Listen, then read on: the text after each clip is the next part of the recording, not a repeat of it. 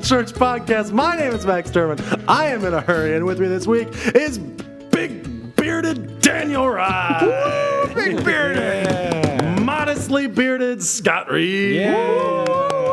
And never bearded Bill Muffin Cow. Muffin Man.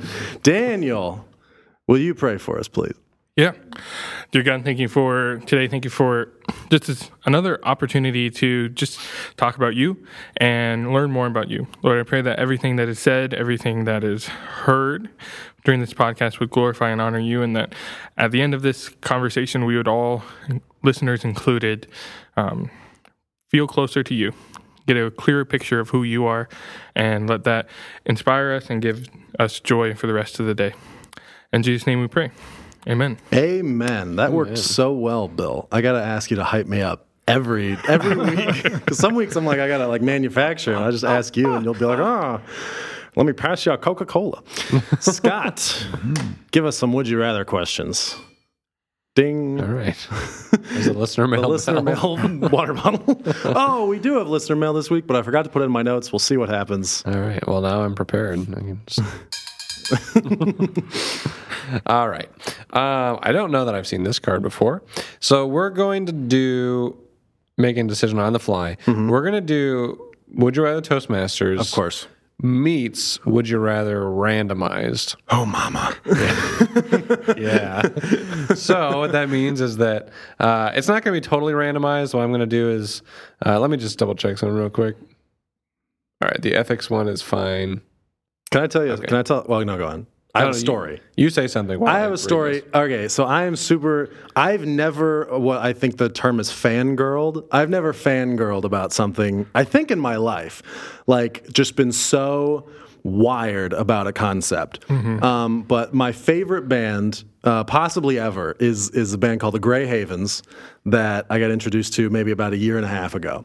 Uh, it's part of Renee and I getting together, and they are collectively, between the two of us, our favorite band as well. Um, God willing, if we get married, the dream is that they would they would do one song at our wedding. That would be like crazy. And the thing about Renee is that she's not a dreamer. She's a she's a doer. So she's like, we need to find a way to to make that happen. So we went to their concert. We drove all the way to Cleveland and then stayed with my brother overnight, d- drove back. Drove to Cleveland on, on Sunday morning after church, uh, six hours to go to this concert. It was hands down the best concert I've ever been to. Because the whole time I was like, I don't want to get overhyped. Like, you know, live music can be, you know, this or that. It was so good, and uh, and and uh, and they were like, "Oh, we're just gonna be hanging out at our merch table afterward." They were the opening act. We didn't stay for the headliner. We just went. Sorry, John Mark McMillan. We went for literally just the Grey Havens, and uh, and and didn't get a chance to meet them because they weren't gonna actually do the meet and greet until after the headliner, and we have to drive three hours to Dayton, Ohio, so that we can spend the night with my brother. And it's our, we're already gonna get there at midnight, which is an hour later than we promised him. But since that, I'm like, I I even more in love with this band than I was before. My oh. Instagram account, which I had previously created to get into business school, I've now reactivated and have started following the band religiously. And here's where I'm at is they posted a thing that's like, "Hey, we need help with our merch table in Birmingham, Alabama this Monday." And my insane fevered brain is like, "I could get to Birmingham and work the merch table this Monday," which is crazy. Yes, so, it is. So I'm not going to do that. but I am like physically restraining myself from signing up for that right as we speak. so if you haven't heard them, you should give them a listen. They're a great band. Sure. Scott. If you've been at all of our services in the last year, you have heard them. That's at true. least At least twice. twice. All right. so what we're gonna do here, it's not totally random, um, because in the interest of fairness, I had to make sure that they weren't like, you know, something good and something bad, because Mm-hmm. that would be no fun. But they're all pretty like pretty negative. Would you rather's? Um, I think, uh, as, as most would you rather's are. Only occasionally do you get a good one. So the way this is gonna work is I'm gonna give, as we normally do with Would You Rather Toastmasters, I'll give one person one half of a question, mm-hmm. but then I'll give the other person the other half of a different question. And then the third person will judge. So, Daniel, you're going to be the first judge this week. Max, you are arguing for trying to pogo stick on ice. and Bill, you're arguing for losing your memory of the last five years. Not a problem. and uh, Daniel, you get to decide who's going first. I Max, you're going first. Look, nothing reaches the kids these days like a good TikTok. Nothing reaches the kids these days like a viral video. Do you know what would go viral? Youth pastor pogo sticking on ice. Whether it goes well or terribly, everyone's going to watch that. It's going to be like a 12 second clip, and the whole time you're on edge. Is he going to fall? Is he not? And if you nail it, then they're like, that was amazing. Sign me up for the Bible. and if you fall, they're like, that was hilarious. Sign me up for the Bible. I see it as a win win. I do too. So I'm arguing for losing your memory for the last five years. That's right. Yeah. Daniel losing his memory for the last five years. Oh, Daniel losing his memory. That's right. And why that's better than pogo sticking on ice. That's right. Yes. Well, we can completely wipe out those awful memories from college. Oh Who wants to have that in their mind? Yeah. That's a deep. That's a personal cut. That's the argument. That's my argument. That's it. Would I forget everything I learned though? no. Okay. what? Why not? He asked me, and I said no. That's not. We're just fair. removing the hurtful memories. Oh, that's ah. very convenient. Yeah. what the heck? Take all the pain out. Dr. Bill's amnesia, magnesia. You just take two doses of this and your bad memories go away. Whoa.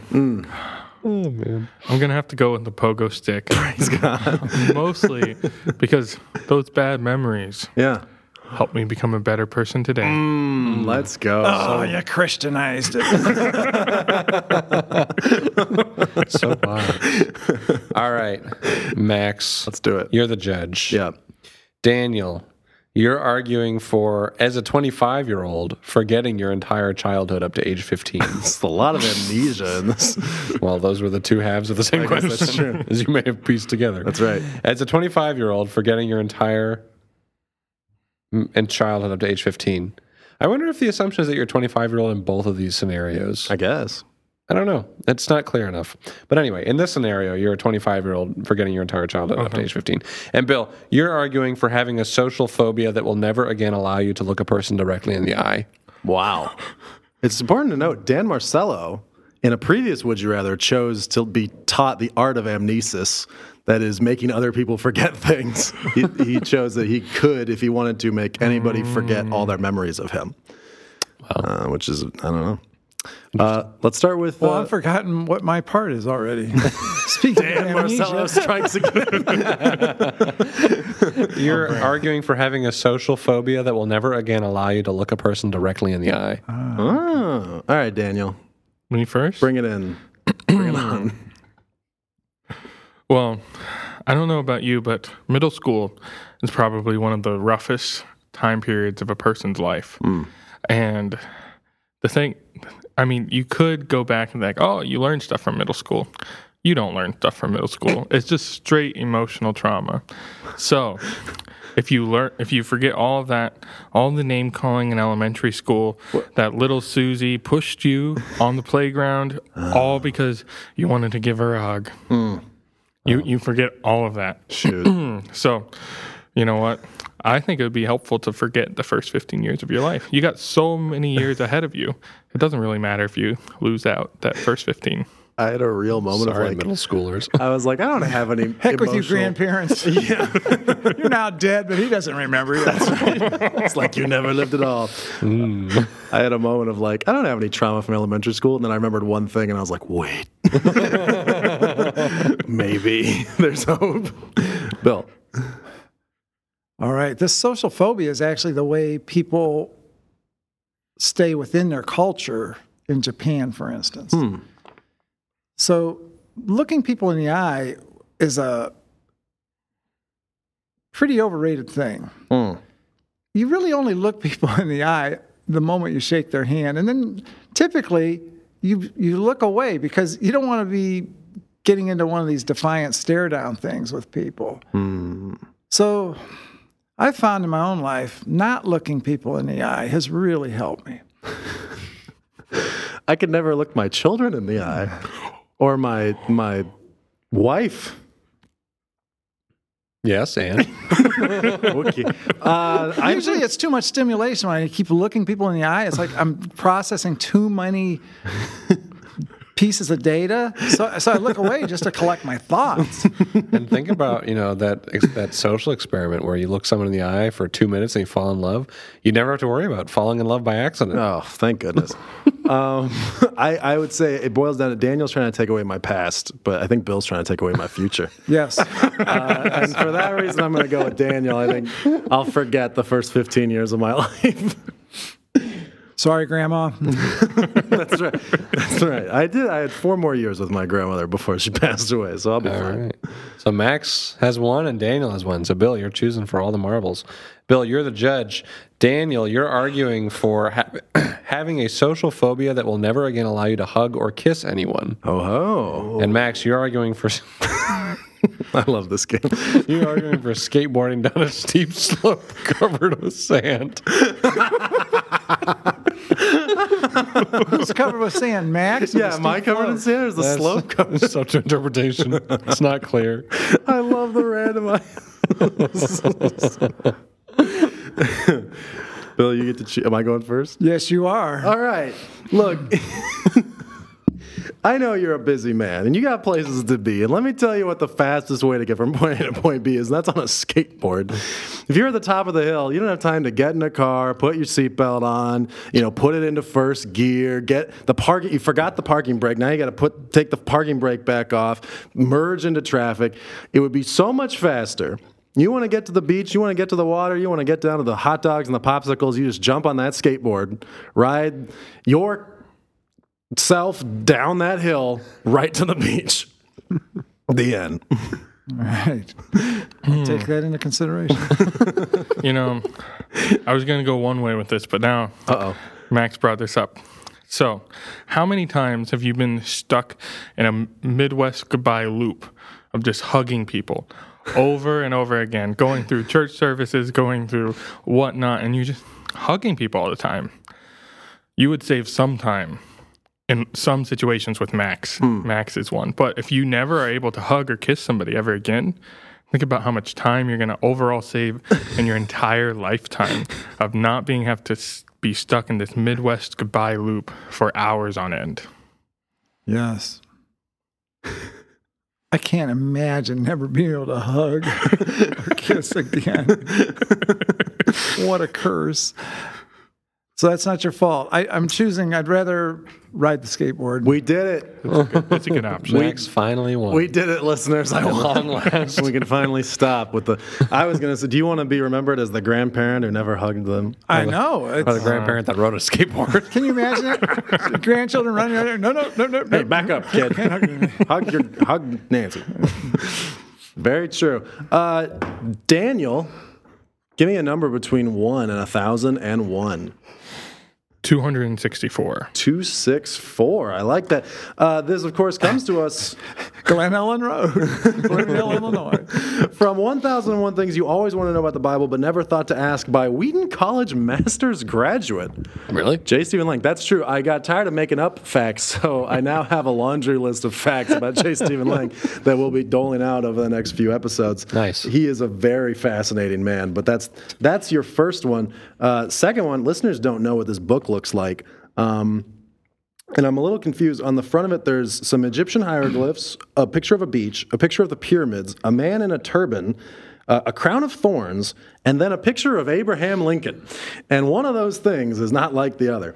So I don't know. Uh, I think we've actually done Abraham Lincoln before. I think we have. That. So I, I guess that's convenient. Uh, this comes from the section uh, Sins, Crimes, and Villains, number 264, Jeremiah's Dungeon. Saintly people often end up, ironically, in prison, and this happened often in the Bible. The prophet Jeremiah rattled the establishment by preaching against its sins, and he was in in and out of prison quite often. His worst imprisonment was a dungeon with a floor of muck, and Jeremiah, quote, sank in the mire. Jeremiah 38 6.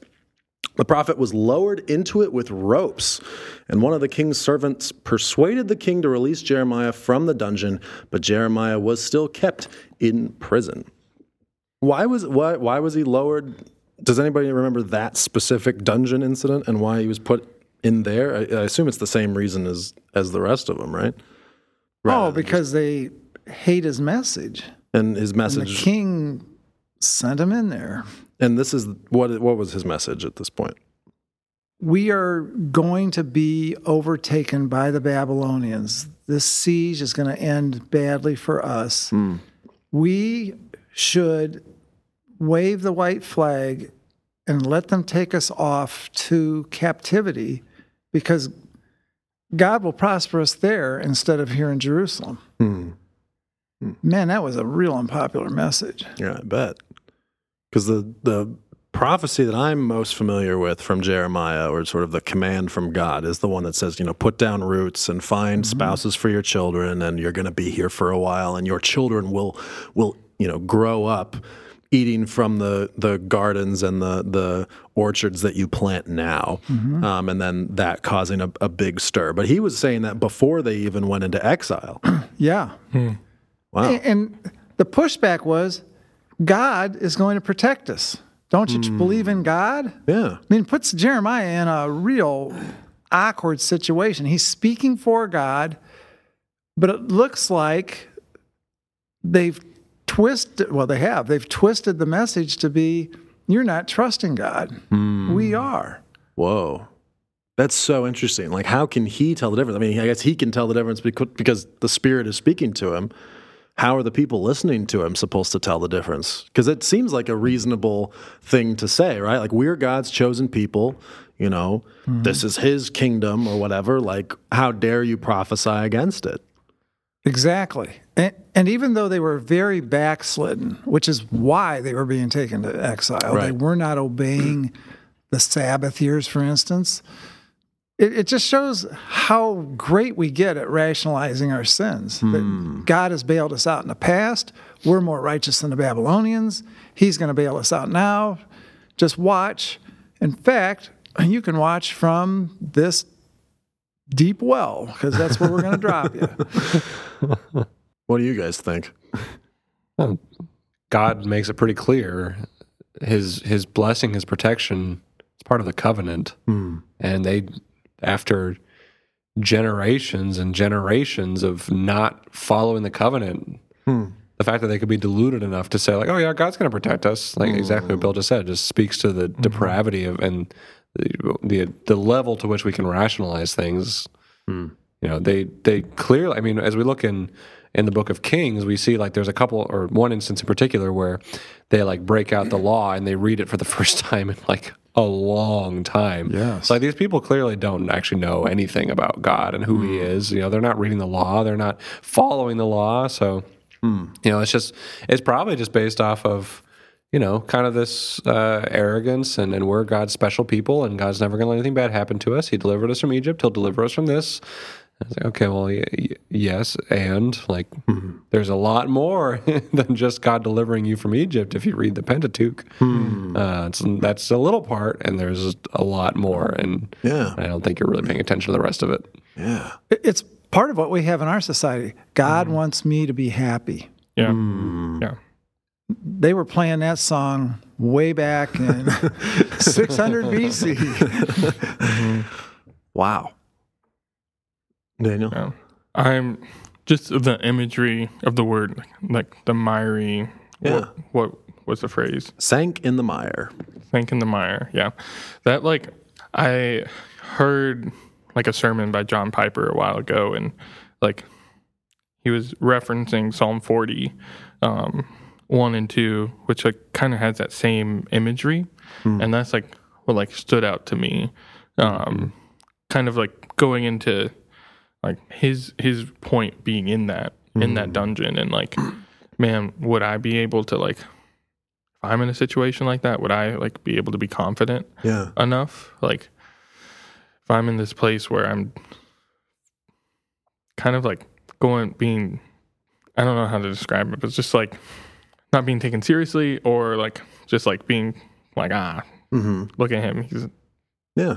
um, so I was reminded of Psalm 41 and 2, which says, I waited patiently for the Lord. He inclined to me and heard my cry. He drew me up from the pit of destruction, out of the miry bog, and set my feet upon a rock, making my steps secure. Wow. And that's like one of the the psalms. Like when I'm going through like, hmm. whenever I'm going through like a a tough time, that like I find like hope and comfort in that psalm. So like when I was having that imagery of him in the, in that dungeon, like that, just kind of like seeing that even though one like a Christian, we could be in that position, like mm-hmm. we still have this hope. We still mm-hmm. we're able to continue on, and it's not. It seems like a hopeless situation, Yeah. but it's not. Hmm. And that's like from the perspective of somebody who is the one who is carrying that message. Right. Um, whether that means like if we're it's like a teenager in school or somewhere else, and like it feels like people are wanting to. Oh, God, just like all we have to do is be happy. Mm-hmm. That's that's all that it is. We don't we don't have to worry about anything else. We just we should strive to be happy Yeah. and anything else is just like bad messaging like why would you bring that up hmm. um kind of get cast aside based on like telling truth in hmm. situations and just thinking of psalm 40 and like once john piper i can't re- remember what message it was or what the full message behind it was but that like passage stood out to me and it's always been kind of this hmm. helpful place so that's when i was thinking of that picture Yeah. Hmm. drew, drew me back to that. Yeah. What's crazy about it is like this isn't a Daniel in the lion's den kind of situation where, you know, he was standing up for God in, in sort of this mm. culture that was very opposed to God. Like this these these are people who claim to believe in the same God and they're claiming their ancestry. They're like, we're mm. his people. Get out of here, right? And and they are the ones who are putting him in prison. Is sort of this establishment that claims to also, you know, follow follow him hmm. and this is conjecture, but I'm interested in, in your perspective. Like, do you think that the same, you know, leaders and and like the, you know, I won't get into the false prophets, but like the leaders who are putting Jeremiah in chains, do you think they truly believed that God was going to save them, or do you think that was just like politically expedient to say? Like, do you think they really uh-huh. believed that God was on their side and this guy's really like not just bumming me out and getting in the way of my career, but like he's actually wrong? I think it's both. Okay. Mm-hmm. He was in their way, but the Babylonians were so cruel, so mm-hmm. wicked. They compared themselves to Babylonians instead of comparing themselves to God's standard. Yeah. Well, this was going to be a segment later, but it actually kind of uh, connects with what we're talking about now. Um, this came up, uh, came out of of Sermon Roundup a little bit, which we'll get into in a minute. Um, but thinking about, you know, Jacob, Jacob, who is Israel, who is the you know the father of this nation. Um, Jacob's kind of the worst, uh, in my opinion. I, he's always driven me crazy. It took me a long time to be like, oh, good, the Bible's not endorsing his behavior, um, which I think you know, growing up hearing these Bible stories about you know, you learn about heroes and stuff like that, and then you're like, well, they did all these horrible things. Like, is the Bible saying like, well, that was okay because it was a different time, or like that's okay because of X, Y, and Z? But the fact remains, he steals the birthright and the blessing from his brother. He marries a woman uh, and doesn't. He's like, You're not the one I wanted. You're not pretty enough. So he marries her sister. And then he ends up also marrying their both of his wives' servants. Uh, and then he tricks his uncle into giving him a bunch of livestock and property. Um, and then he plays favorites with one of his 12 sons. And that son becomes a, an absolute brat. And, and God changes his heart and breaks the Israelites out of captivity later and gives them, as they're leaving, they ask for gold from their neighbors and in that way, quote, strip the Egyptians of their wealth. Um, and then they immediately start complaining. And this, there's this intense through line of entitlement among the people of God uh, in in the Old Testament, and especially. Um, I mean, especially during this this period, even like as we're talking about where they're about to go into exile, mm-hmm. and it's a very simple question, and I imagine it has a simple answer. But why doesn't God give up on these people? like, why does God just like keep not? I, I don't even know. I don't even know what to say. He when he he tells Moses, he's like, "I know the intentions of these people. I can't travel with you, or I will destroy you." and Moses says, "Well, you know, if you if we travel without you, we're we're toast." And and God does travel with them in the, the cloud. Um, but like, what is it about God that keeps him from just giving up on them and us? But but let's start with them. All right. it's his infinite patience. Hmm. And he's using the Jews as his example of how you really can trust his covenant. He is going to keep his word. He said, You are the apple of my eye to the Jews, and I will not cast you off. You will always have, in this case, David on your throne, his heir. But it, it, it shows the power of God, the power of God flowing through Moses' life, that he too was patient enough to not fall for that test that God gave him. The, the test mm-hmm. was, I'm, you step back, I'm going to wipe them out, and I'm going to make a nation out of you. Mm-hmm. That, wa- that was a test of Moses. It wasn't God um, Changing his mind. saying, "Oh, you know what? I just kind of lost it there for a few minutes. I, I don't, I don't, I don't mean that." right. Yeah. Yeah.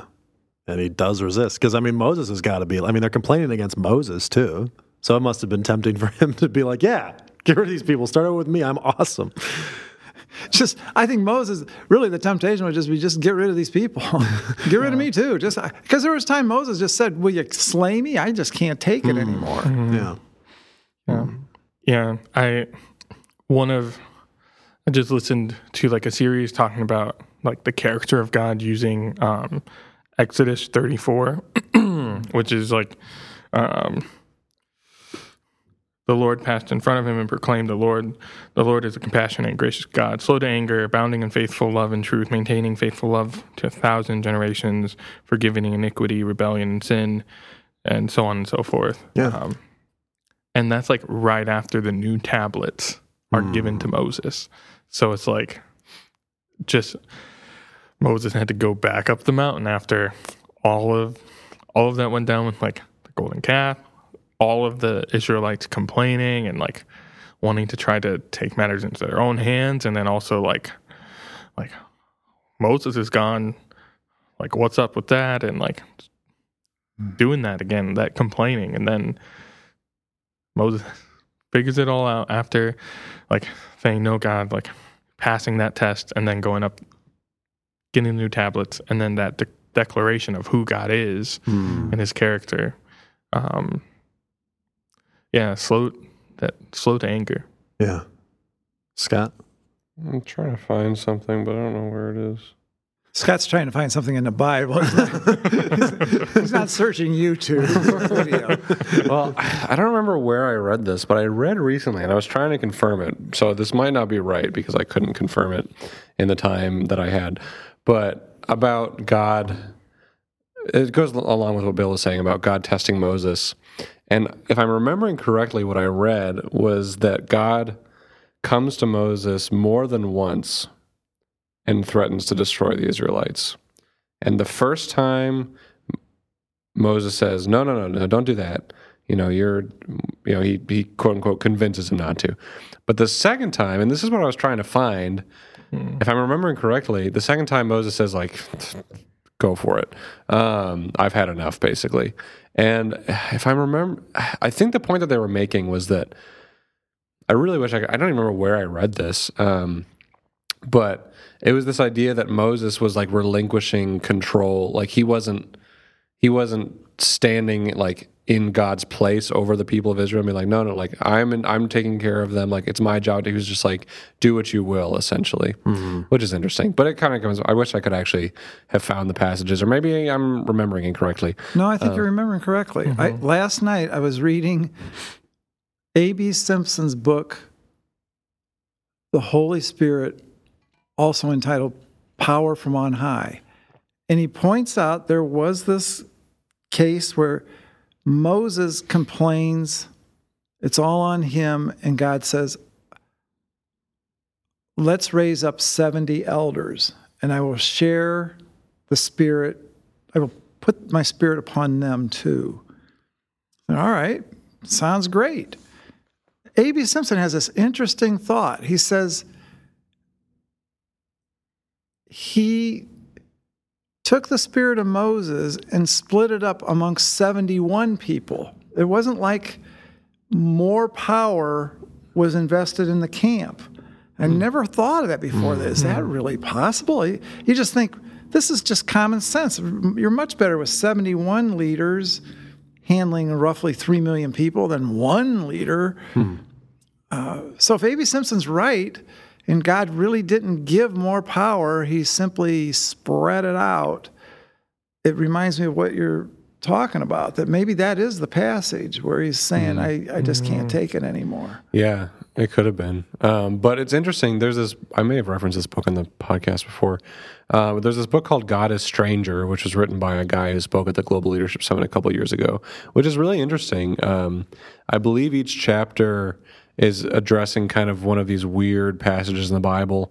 Um, and one of them, I think, was Abraham and, and God, and Abraham kind of like whittling God down. And, and it, and I read this a couple of years ago, but I think that one of the main points he was making was like a lot of these instances where it's not God being weird and changing his mind and whatever. It's it's God testing his people, um, testing Moses, testing Abraham, and seeing you know where their heart really is.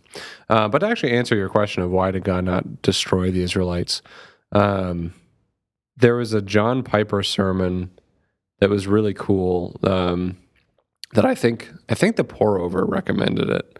I think that's how I found it. But it was about it was about the covenant that God makes with Abraham, and um, and I, I don't I'm not informed enough and I don't remember enough of all of the ins and outs about how the covenants work. But if I'm I think the gist of it is when you made a covenant as God makes with Abraham, you take the animals, I think maybe birds, maybe cows, and you cut them in half and you pass through them. And the symbolism is, may it be to me if I don't fulfill my covenant. It's like, hmm. cut me in half if I don't fulfill my covenant. And the point that John Piper made was the way that this happened with God and Abraham, it was like God passed through. And what God was basically saying was, may it be done to me if you don't keep the covenant. Um, which I just remember, like, that's such a cool, because that's exactly what happens is, well, not, God doesn't get cut in half, but, you know, God, we, Abraham and his people, they don't keep the covenant. And, and we as people, we as humans, like, we don't keep the covenant. But but God knows that. He knew that from the very beginning. And he said, May it be done to me if you don't keep the covenant. And then he came down as Jesus um, and bore the and bore the the punishment in our stead. Um, so why did God deal with them and with everyone? Because he loves us and because his plan, like Romans 3 talks about, was always this sort of forbearance of judgment so that Jesus would come and bear the judgment. Um, it's time for sermon roundup. Hey, watch out, Scott. Bill's taking Bill over. can have it. My yeehaw will always be sad in memoriam. I was just thinking of Dan Marcello, how he got into that. he did. I will remember you. uh, this week, Pastor David preached about Joseph and his amazing Technicolor Dreamcoat, and specifically talked about Joseph's pursuit of forgiveness uh, over bitterness uh, and sort of revenge. And it's it's similar to something that Scott and I kind of talked about last week about the Holy Spirit convicting us to let go of bitterness. Um, but uh, but Pastor David said that the first step of that process is often refusing to be a victim, sort of refusing to blame other people for for our problems and for our behavior. Uh, and I want to climb into that thought for uh, just a minute.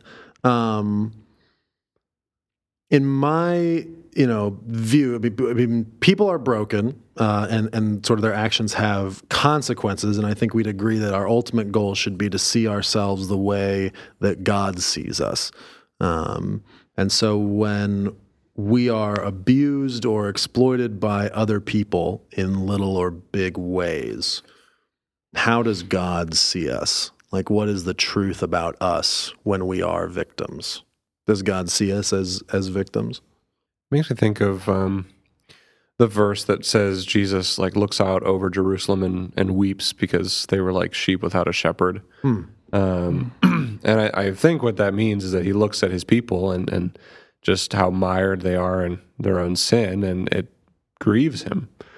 Um, and so I think when he sees us victims of other people's sin and our own sin, it makes him sad Hmm. Because that's not what he wanted for us. That's not the way he made the world. Hmm.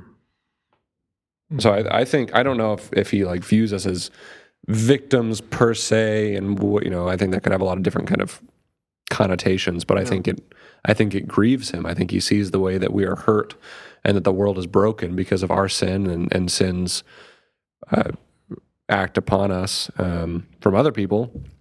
And I think it makes him. I think it breaks his heart. This gets covered very thoroughly in Regen, the Monday night group, Okay. because people have a tendency to say, God's not protecting me. Hmm. I'm being abused. Hmm. I'm being harmed. And I'm going to take vengeance.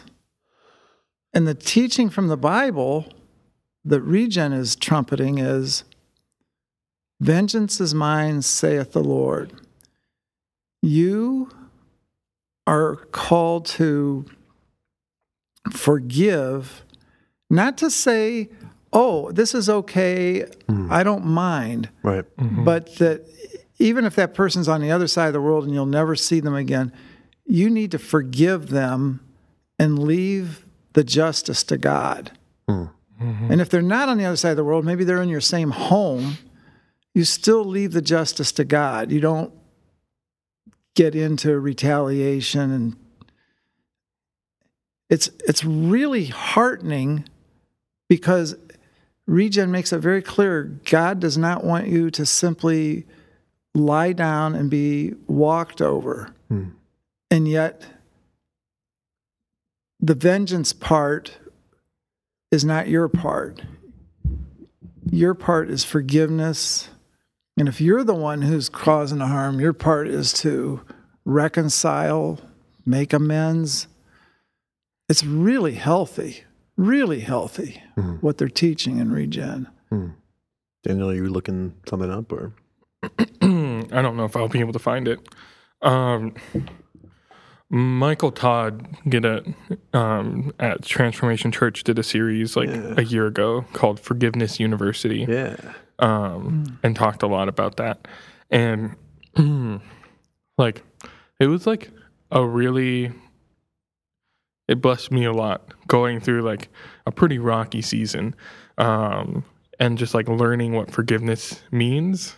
Um, and also was like, it's really easy to point and be like, oh, they need to forgive, or this situation for that person, they need to forgive, and then forgetting to like take that in on ourselves mm-hmm. and forgive.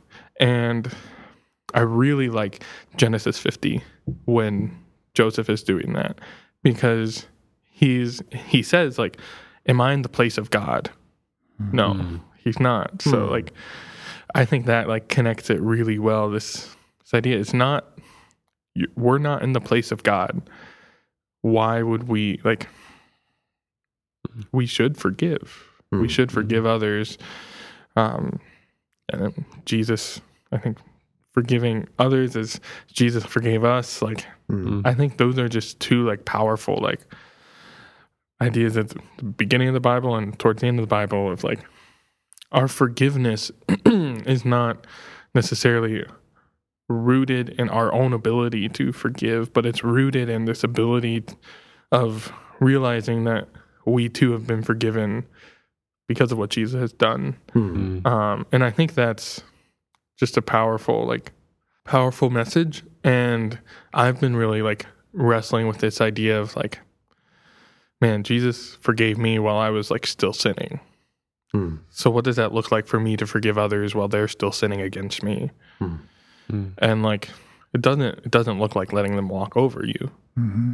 But it like shifts that mindset of like not just thinking of the the surface layer of how things are looking, but knowing that there's like a deeper reality of everything going on. Hmm. And trying to let Jesus and the Holy Spirit like in you working through that is the only way you're going to get through forgiveness. Mhm. Um, well, I mean, this was you're getting ahead of me, which is good. Uh, I love it, Scott and and and Bill. I almost called you David. Uh, Scott and Bill. Um, we look exactly alike. You can see where-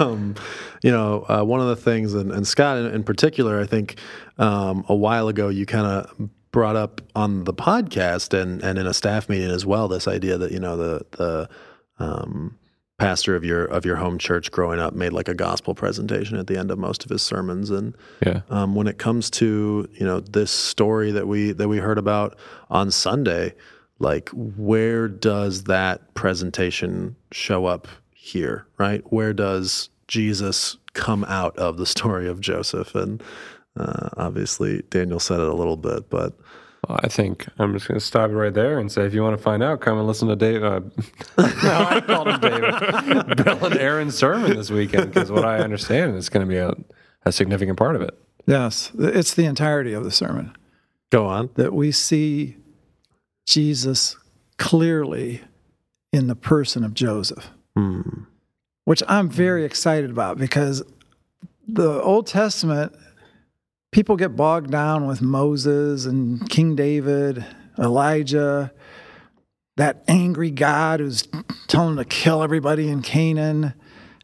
And Jesus says in John 5:39, "You search the scriptures diligently because you believe that you will find eternal life." Hmm. These are the scriptures that testify about me.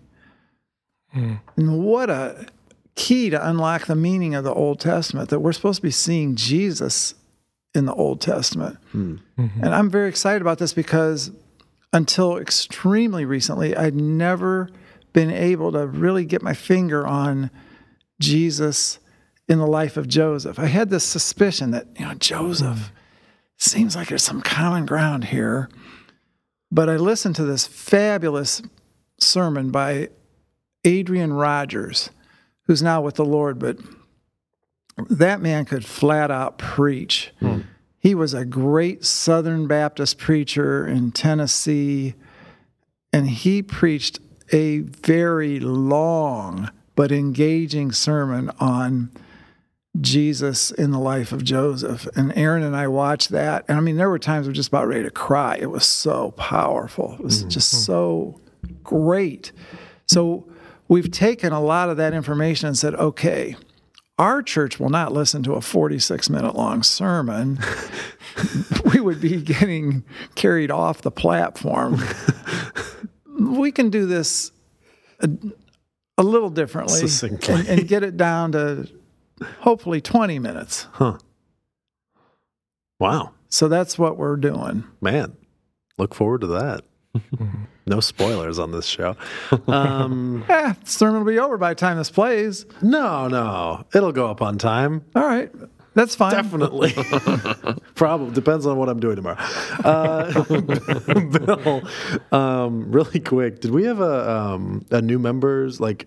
Did we have a membership thing last weekend? Yes. Well, then let's get into topic of the week. Topic of the week this week is brought to you by Family Fall Festival. We value families and being able to share experiences together, so we're excited to offer a time of games, fellowship, face painting, crafts, and more at our Family Fall Festival. Weather permitting, we will be outside for the first portion of the event before transitioning inside, where there will be multiple stations set up for your family to visit and do activities together. Stations is in quotes, so I don't know what that means. Hmm. Uh, dinner will be served at 5 p.m., worship at 7 p.m. Teens are welcome to stay from 7 to 8 p.m. for a bonfire at the Brown House. Is that true? Bonfire in the Brown House. Bonfire No, in, the Brown House. Right in there. Oh, that's He's extra got a lot of books were burned. burning. Say goodbye to the Brown House, Marsha doesn't listen to the It was nice podcast, while does she? Who? Marsha. Marsha is our biggest fan. Fall Festival this Saturday.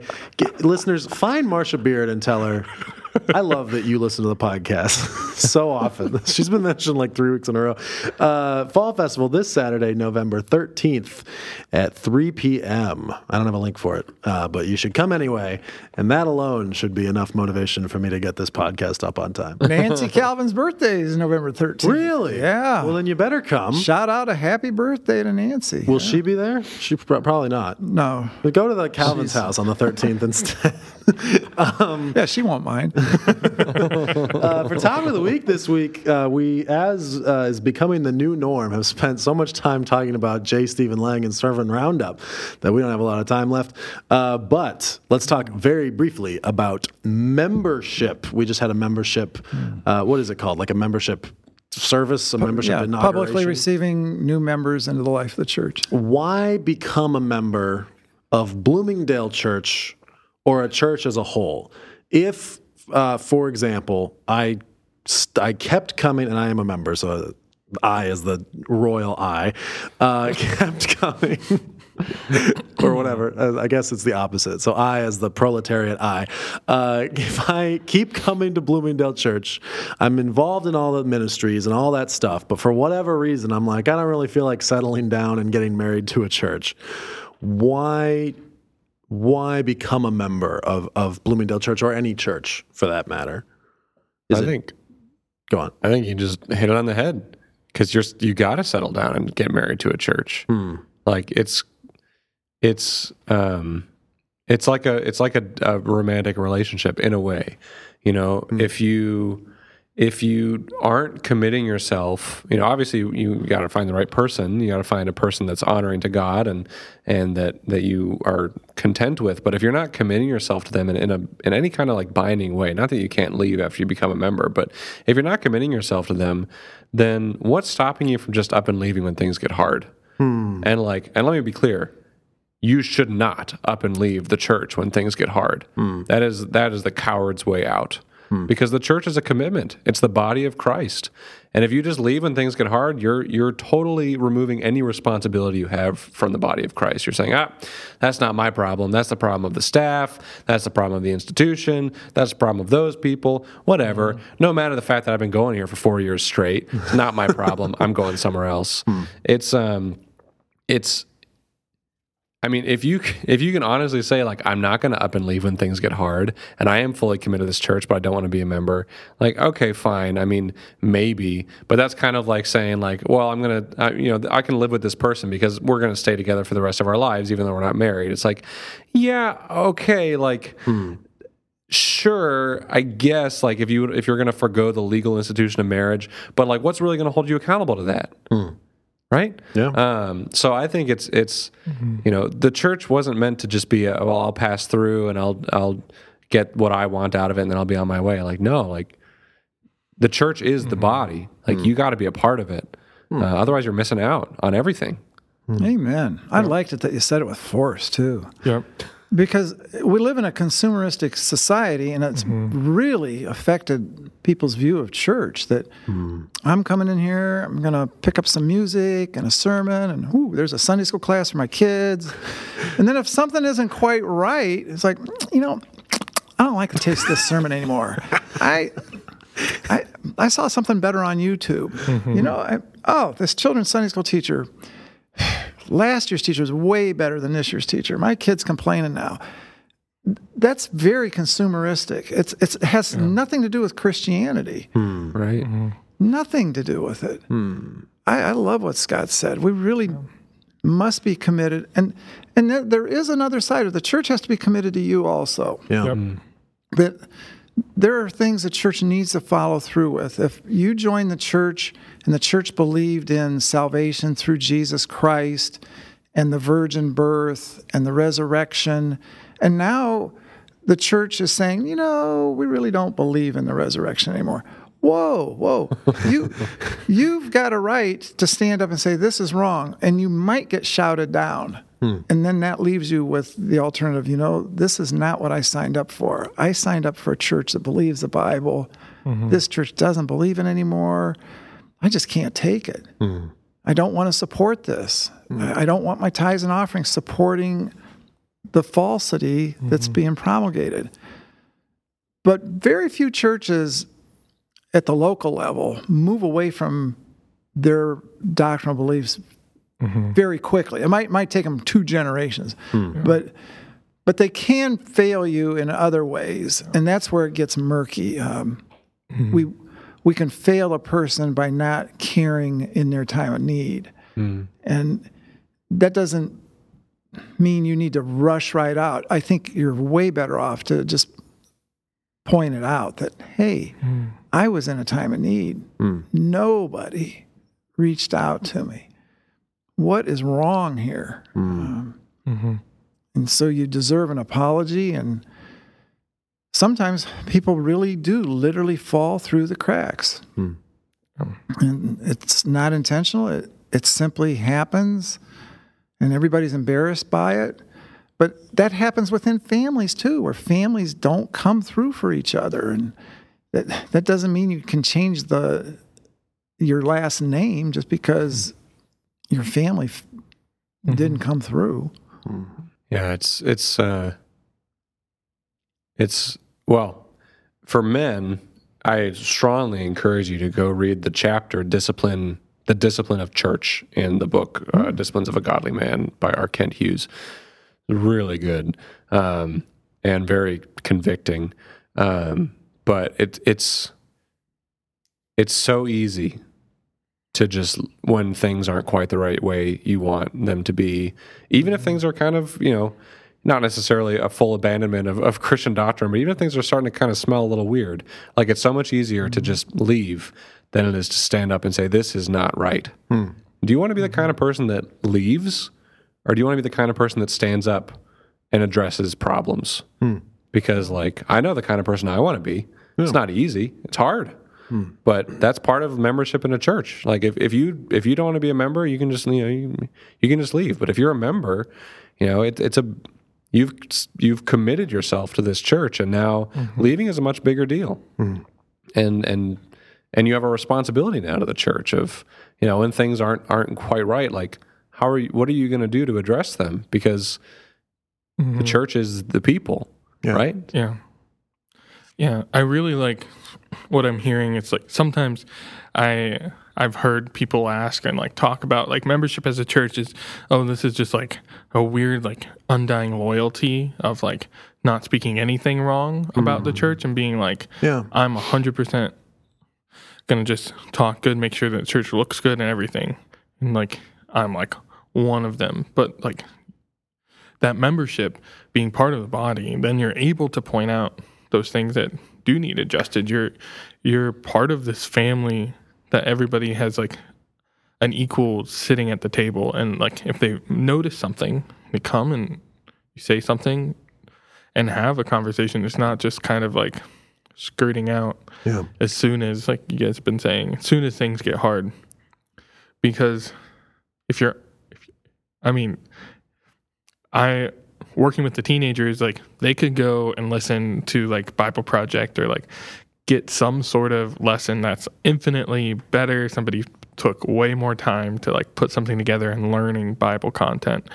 They could go and like play fun games somewhere else, but being together, like incarnationally, being like hmm. the church, hmm. like the people, Yeah. those are those are the moments that like are impactful and hmm. those are the moments that it's like makes a distinction um because there's always going to be better teachers better this here or mm-hmm. there that you can get and take pieces of.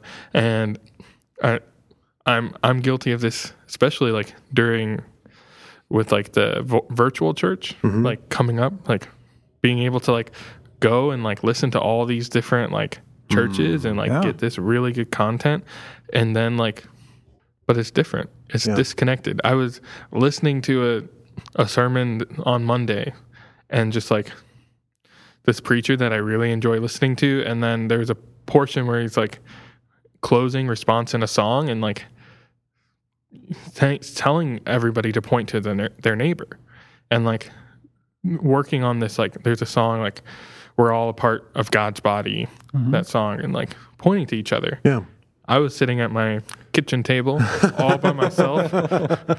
I didn't have anybody to point to, and that that like s- in that moment, it, this idea like became real. Like hmm. I'm listening to this sermon, and God's like it's edifying me. It's like helping me grow and like know who God is, but I'm missing out on that incarnational piece. Yeah. So I'm hmm. really glad that I'm able to have that. Like, and there are days on Sundays where it could be a little like sighs, but more more often than not, it's like encouraging. I, I walk out of being around people as an introvert, and sometimes even like, man, I'm feel uplifted and just like being with people who know I know they mm. care about me, I care about them, and it's Yeah.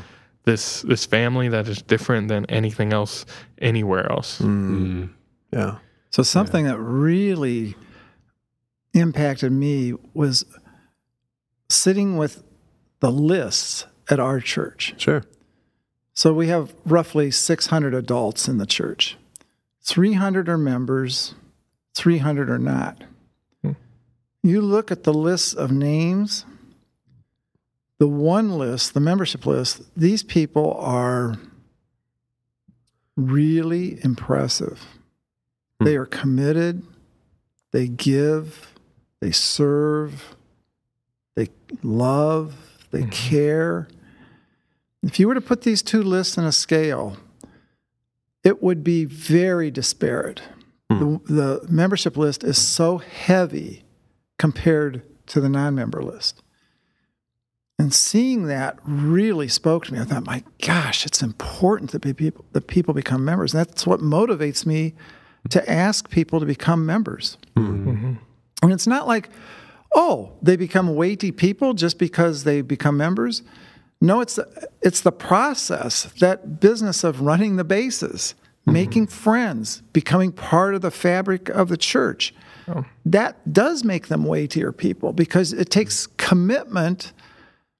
And uh, in a church environment, it's a love commitment mm-hmm. in order to keep on keeping on. Mm, yeah. And so the typical person needs about 18 months to become a member. And and they gain spiritual weight in those 18 months. It's mm-hmm. very impressive. Mm. Very impressive. Mm-hmm.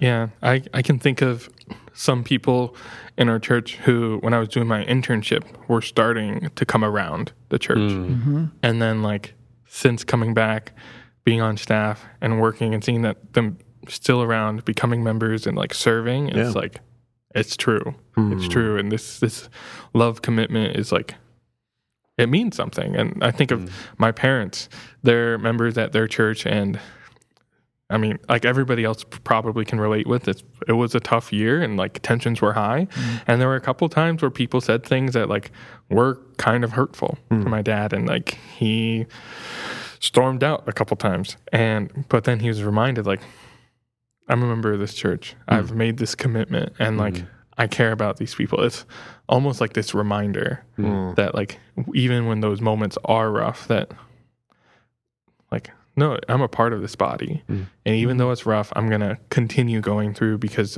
I care about these people. Hmm. And because we have that bond and that relationship of being part of this this amazing family. And I think like seeing the weightiness and how it helps us grow and to serve and use our gifts to part of the body and then also like being that reminder of like of like we're a part of something special here. And even when it, it gets rough it's important to stay around.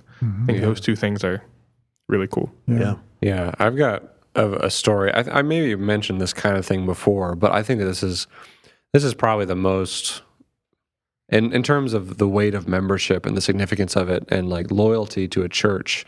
Uh, this is probably one of the most the, the strongest examples that I have, and it's it's that of well, my grandparents and Leah's grandparents. I'm going to focus on Leah's grandparents because there's a, an element of that story that I, I'm not 100 percent sure if it applies to my grandparents too. But um, our church has Bloomingdale Church hasn't yet experienced a change in in senior pastorship yet. You know, Pastor David's been here for he founded the church, planted the church, and he's been here since then.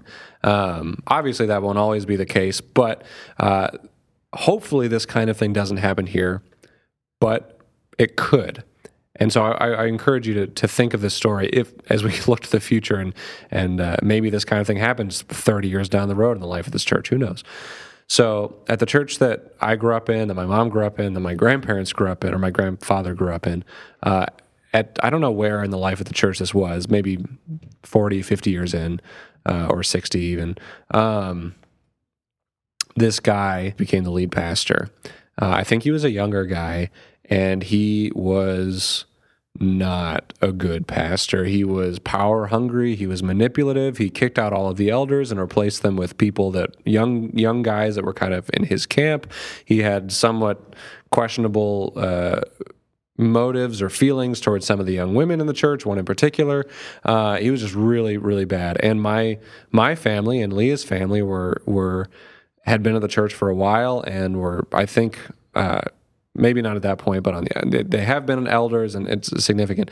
And so this guy, uh, with his sort of posse, vilified uh, our two families to the extent that they actually put Leah's grandfather under church discipline for no reason, no real reason at all, and forbade him from taking communion, which was, wow. I mean, it's not. It's not out of bounds for a church to do that, but it was totally out of bounds for them to do that in this scenario. Mm-hmm. And he complied. He submitted to the authority that he totally disagreed with in this church. He remained in the church.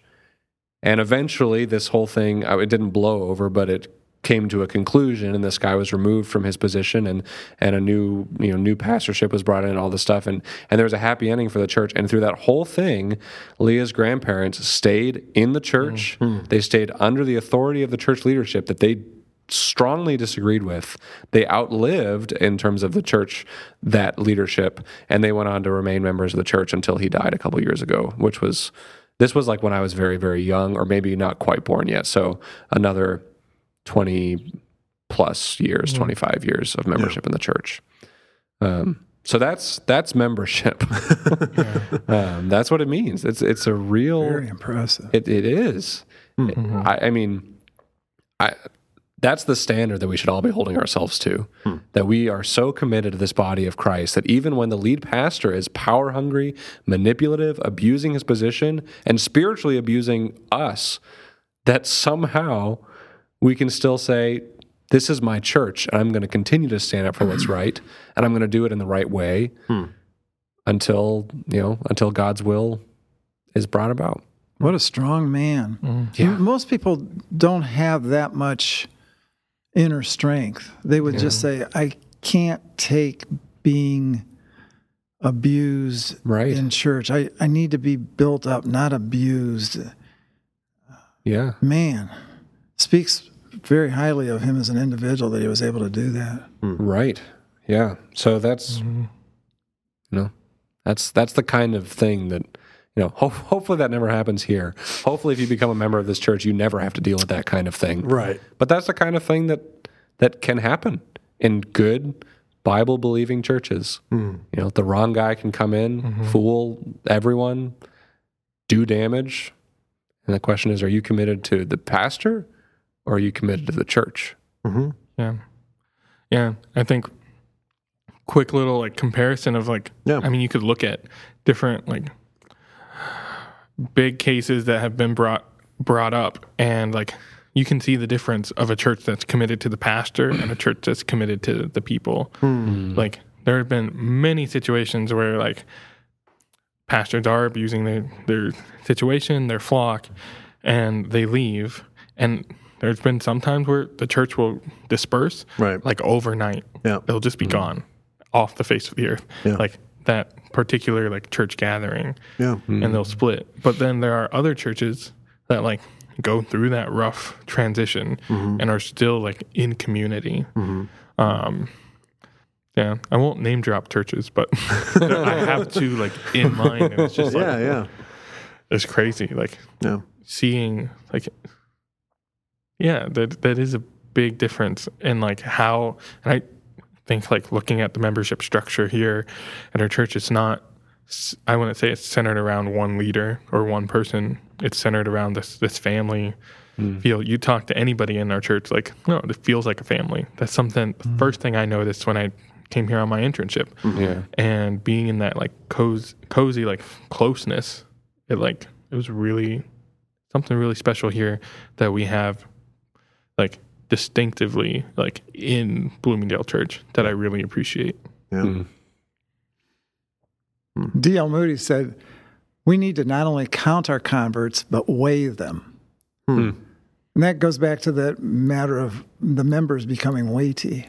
Yeah. mm-hmm. It makes me think of uh, what they were saying at the district conference of, um, you know, not asking how many, but asking what kind of, you know, which I think you can apply to a lot of things. You know, how many members versus what kind of members, how many baptisms or con- converts versus what kind of, and how that happened, Yeah. and small groups and services and you know anything. But Absolutely. yeah, really looking at the quality Hmm.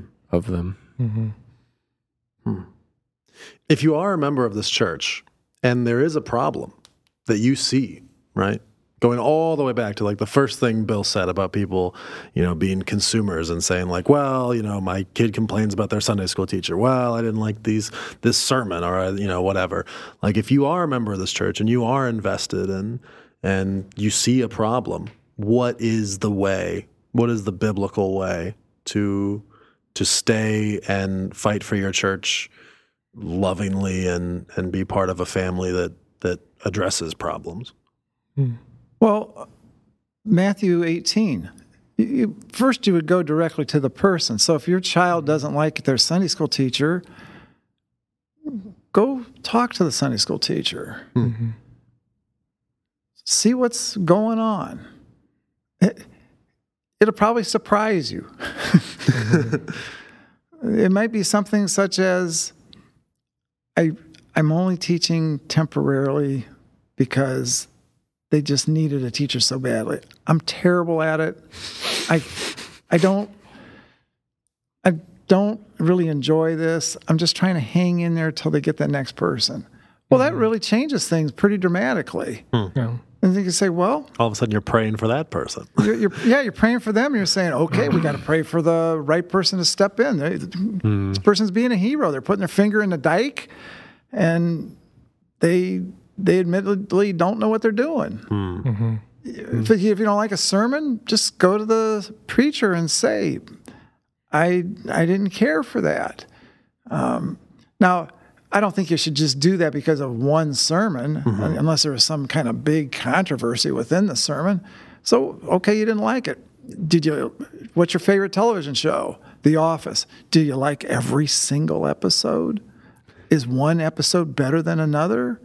Well, of course, one episode's better than another. Mm-hmm. I, I mean, we can do this with Jesus. Hmm. R- Really, you look at Jesus' life, and if you're following him, you could say, Yeah, he healed that blind man, but yesterday he raised that man from the dead. Maybe he doesn't have the same kind of power he had yesterday. You know, maybe it's waning. Whoa. Hmm. And, and Jesus is perfect. So if you can do that with Jesus, you can surely do that with anybody human. Hmm. Hmm. Yeah, and as a youth director who has there there's been few parents who will let me know like if they notice something or they they will come to me and like either send an email or talk to me and most of the time it's done in a place where like they're caring about this. Mm-hmm. And like as as a youth director that person coming to me and like saying like hey i really care about this and like here's something i'm noticing. Like shines a light on a blind spot for me mm-hmm. sometimes and like if it's done with like gentleness and not trying to just like rip somebody out mm-hmm. um you like i appreciate that. When i mm. see a parent come up to me and say something like that it's like that parent cares there's hmm. probably some parents who have thoughts as well that like will never want to bring it up to me and like maybe just like keep it themselves, and then eventually that'll fester, and you don't want that. I don't want that for Yeah. either of us. So I appreciate it when hmm. people come up to me and say something like that. Yeah. Yeah. Scott? I I mean, yeah, Matthew 18 is what I was going to say as well. And I- don't really see this happening at our church, but if you do that, and you, you really should do that first, because if it's an abusive situation, but I don't think we have any of those here. Um, that's sort of a, a little bit of a different matter. But if it's just a sort of you know an offense of some sort, then you know after you brought it to the person, if they you know, either it, it keeps happening or they really just kind of in the conversation disregard you or, or blatantly ignore, you know, or whatever. And again, I don't see that happening with anyone here. But if it does happen, then, you know, we've got we've got accountability built into the structure of our church. You know, you can go to the shepherds, or if things were really crazy, you could you could contact the district office. You know, there there are people that you can go to after you go to the the person who is the offender. Um, you know, so you don't even if even if you came, you know, let's say it's me, even if you came to me and you said like you did this thing and it was so hurtful, and I said ah buzz off, like if, you know, and like you don't have to at that point be like oh my gosh this church is such a mess. Scott told me to buzz off he didn't take my concern at all. I'm leaving. Like you mm-hmm. could go to Pastor David, or you could go to the shepherd board, or you know, again, the district. Like there's these levels that are are kind of further and further mm-hmm. removed from Yeah. from the actual you know nuts and bolts of the thing, which in some ways makes them safer. And so again, mm-hmm. I, I want to stress this: after you've gone to the person, Yeah. you know, there's there's also other other modes of recourse too, if if that really didn't address the issue in Yeah. one way or another. Amen. Last thought, Daniel? You look like you have one more thing to say. You just like if there's an offense like that, you don't want to you don't want to keep it in the dark and like trying to like do some sort of plotting Yeah. to like figure it out. You want to you want to get it out there and that's just like the best the best course of action, making it clear in an appropriate manner. And I think Matthew Matthew uh, hits the hammer on the nail. It's the I hammer always right with a nail. Boom.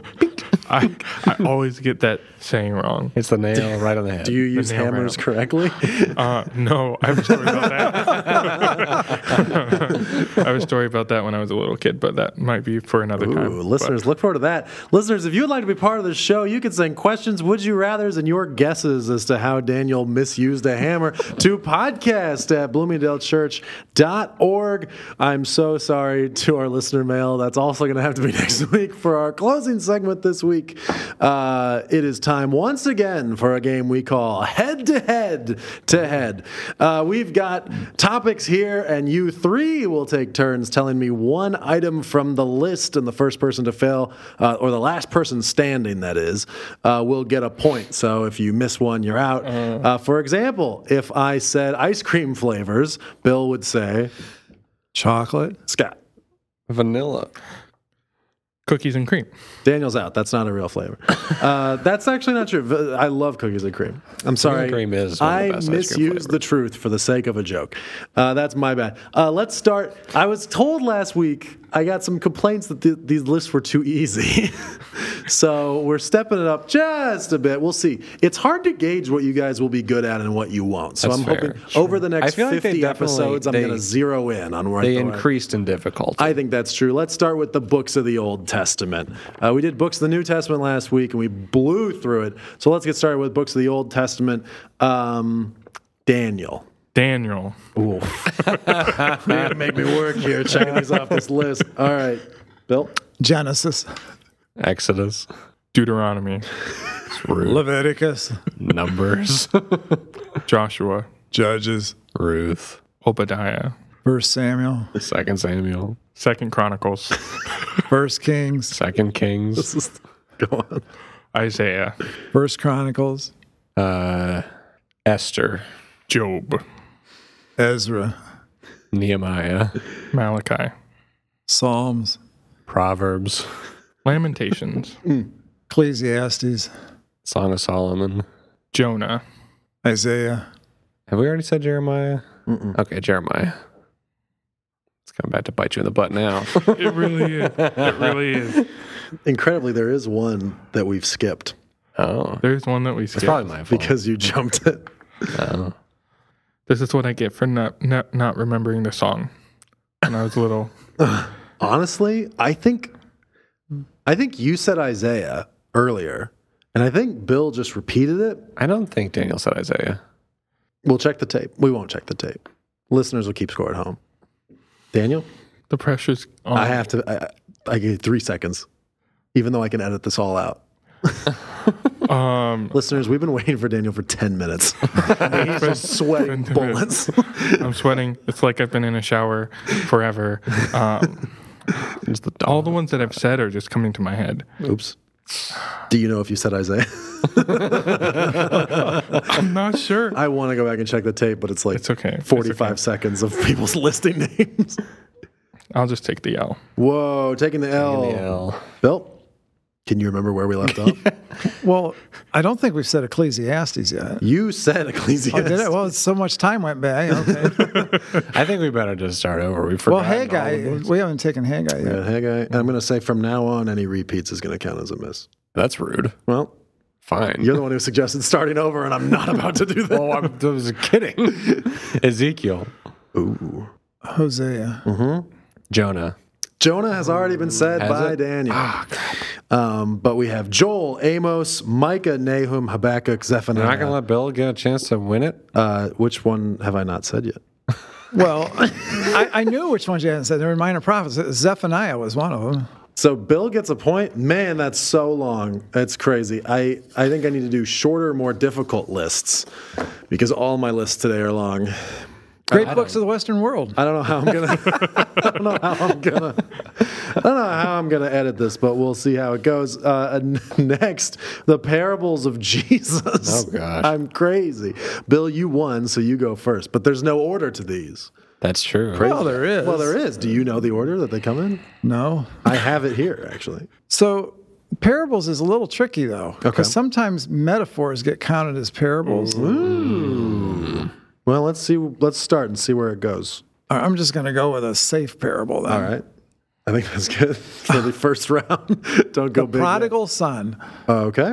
I'm Um, now realizing I've got to find them in this giant list. of Jokes on It's like, you. it should be like 37. uh, parable of the sower. Great. Mustard seed. Okay. Pearl of great price.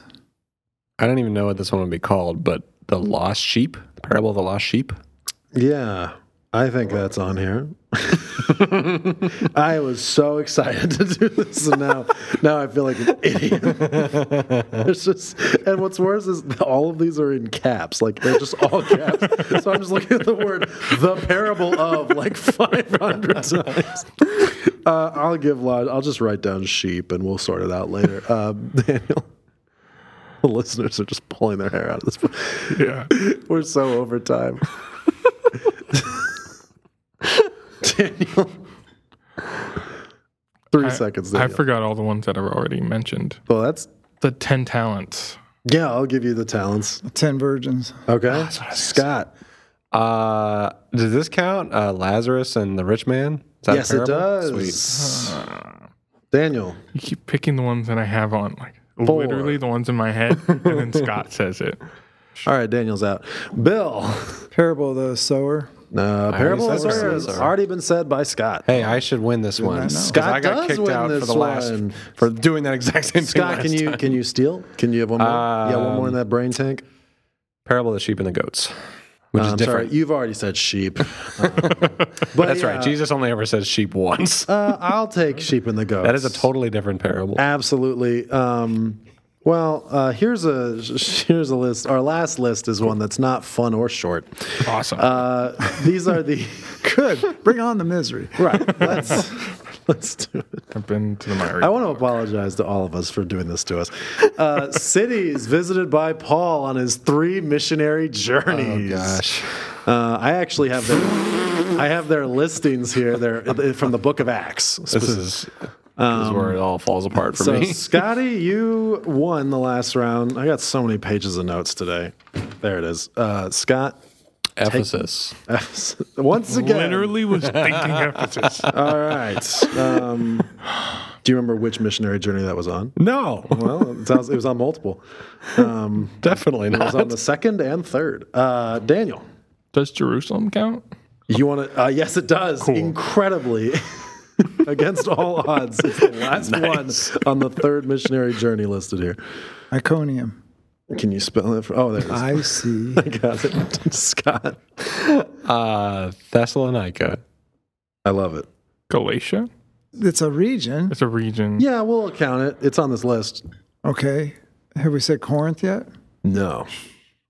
Would you like to? Yes. Scott. Philippi. Great. I have a strategy, but it's fast running out. Yeah, I can guess what your strategy is. I ima- you've already said Ephesus, so you got to go. yeah. Athens? Uh, yeah, I'll take Athens. Yeah, that happened. Yeah, he went there. He went there right after my favorite town that he goes to.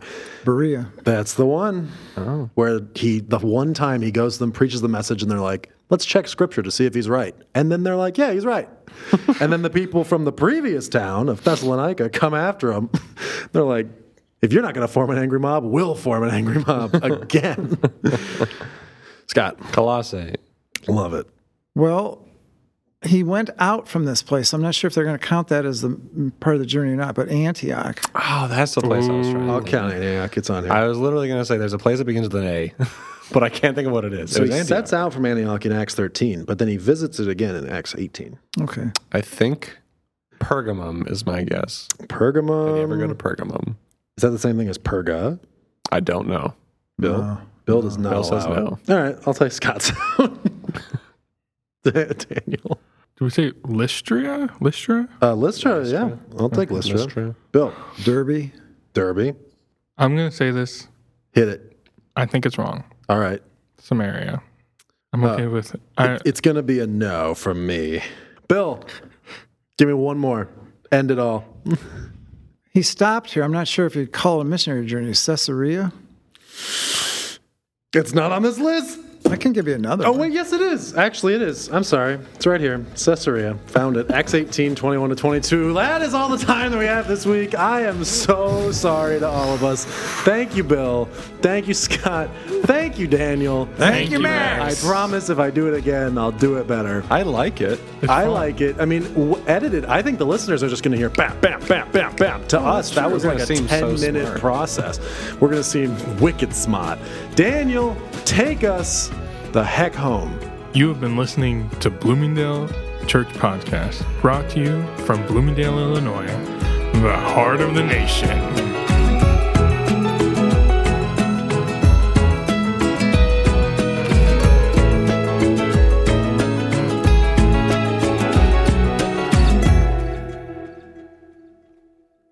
Hello, everyone, and welcome to the We had to do Bloomingdale Church. sound check. What? All right, sorry.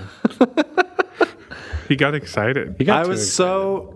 You got so amped. I'm sad now. uh, let's do a sound check. Everyone say, sorry, Max. Sorry, Max. oh, this is the wrong side. Sorry, Max. Sorry, Max. Thank you. well, now how am I supposed to get hyped? Bill, can you pump me up a little bit? Man, I wish I had a Coca Cola to hand you. That is marketing. what does that amp you up? Is a Coke? Oh yeah, whoa! they, in marathon running, they call it jet fuel. It's because of the sugar and the caffeine. wow! Uh, yeah, Shoot. Now, the- you drink. You don't drink it with the carbonation in it. You let it go flat. And Oh, How much do you drink? I don't drink it because I've gotten off of the sugar, so that would cause my stomach to go wild, wow. Right. and that would wipe me out. Because it doesn't seem like it would be that good for you. Oh, So no, you wouldn't want to drink that for much. I would imagine, but I don't know. yeah, oh yeah, you're not you're not down in like twelve ounces or something. It, it just like, like four shot. ounces is a typical amount of water to drink. So four ounces of that. Uh-huh. Wow. Four ounces of, of water. How often? Oh, maybe like five, six times during a race. Okay. Do you take it? Do you if you were to do coke? If you were to do coke, You save the jet fuel to the end of the race. Too. You save You're it not- for the end, You're not okay. doing that in mile five. you know. that makes sense. Oh, that's kind of a fun one. that ruins my joke because my joke was going to be when you drink coke during a race, do you take it orally or intravenously? Hmm. But then I actually said when you do, and I'm like, well, there we go. That's Do you do coke? Take it as a suppository, Max.